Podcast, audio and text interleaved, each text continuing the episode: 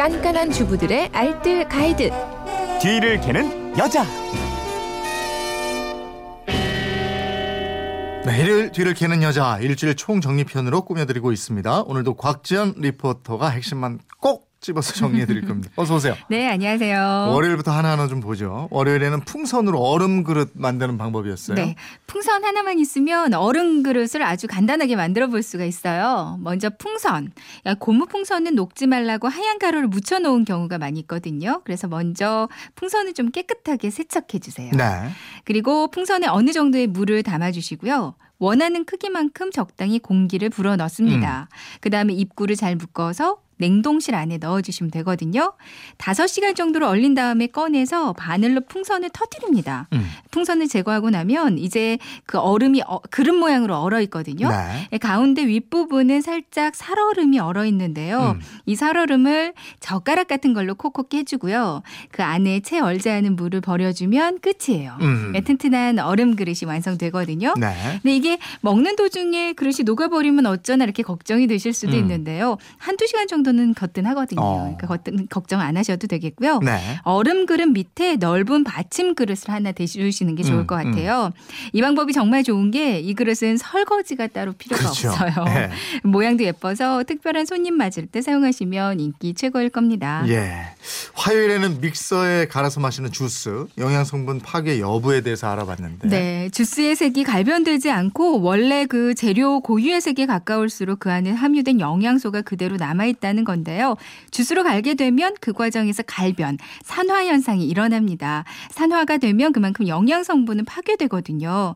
믹서나 블렌더는 고속 회전하는 칼날이 단단한 과육들을 잘게 갈기 때문에 그 과정에서 다량의 공기가 유입돼요. 그만큼 재료의 산화도가 높은 편입니다. 네. 요즘 좀 많이 나오고 있는 초고속 블렌더나 진공 믹서기도요. 일반 믹서기처럼 영양소 파괴는 있어요. 음. 하지만 더 빨리 돈다고 해서 영양소가 더 접하게 되는 건 아니고요. 네. 다만 고속으로 쓸 경우에는 그 안에 열이 조금 더 발생할 수가 있습니다.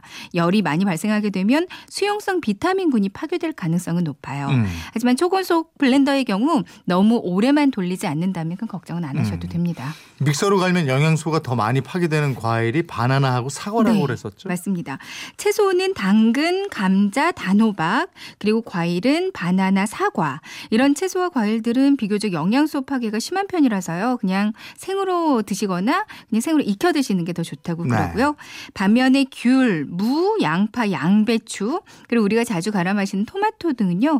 간다고 해서 뭐 특히 더 영양소가 많이 파괴되거나 하지는 않는데요. 네. 무엇보다 믹서로 갈아 마실 때는 최대한 공기와 접하지 않게 뚜껑을 꽉 닫고요. 또 믹서를 너무 오랫동안 돌리는 것만 주의하시면 음. 되겠습니다.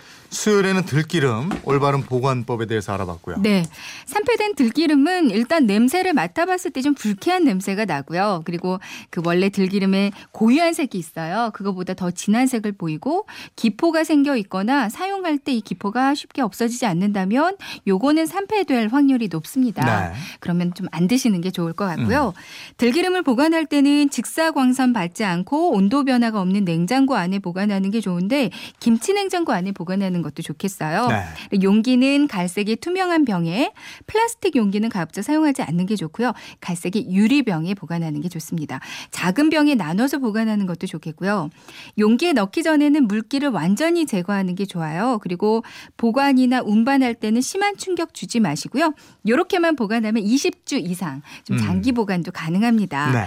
참기름과 섞어서 보관하는 방법도 좋거든요. 음. 들기름 8에 참기름 2 비율, 그러니까 8대 2 비율로 섞어서 뚜껑을 꼭 닫고 냉장고에 보관하시면 되겠는데요. 산패된 들기름은 이거는 드시면 안 되잖아요. 네. 네. 원목 가구 닦는데 활용하시면 음. 좋아요. 마른 천에 못 먹는 들기름 조금 묻혀서 가구 닦으면 생활 그 흠집이 있던 자리가 아주 빛나고 깨끗해지거든요. 음. 그러니까 원목 마룻바닥 닦아도 좋고요. 다만 닦고 나서는 잘 닦고 말려주시는 게 좋겠습니다. 네. 또 단오 때 되면은 수리떡이라고 그래서 이제 쑥으로 떡 해먹고 이러는데 네, 목요일에 그래요. 쑥에 대해서 알아봤었잖아요. 음, 쑥은 이른 봄이 되면 새싹을 내지만 음력 5월 5일 그러니까 목요일 날 지난 목요일 단오 날에 채취한 건 약으로 사용이 된다고 네. 그래요. 단오쯤이 되면 쑥 가래떡이나 쑥개떡으로 해먹는 게 좋다고 하거든요. 네. 쑥을 보관 보관할 때는 말려서 가루로 보관하기도 하고요. 그냥 데쳐서 냉동실에 얼리기도 합니다.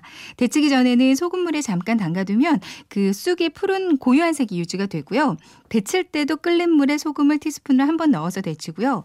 재빨리 데쳐서 찬물에 씻고요. 한 번 먹을 만큼만 소분해서 보관을 하는데 물기를 너무 꼭 째지 말고요.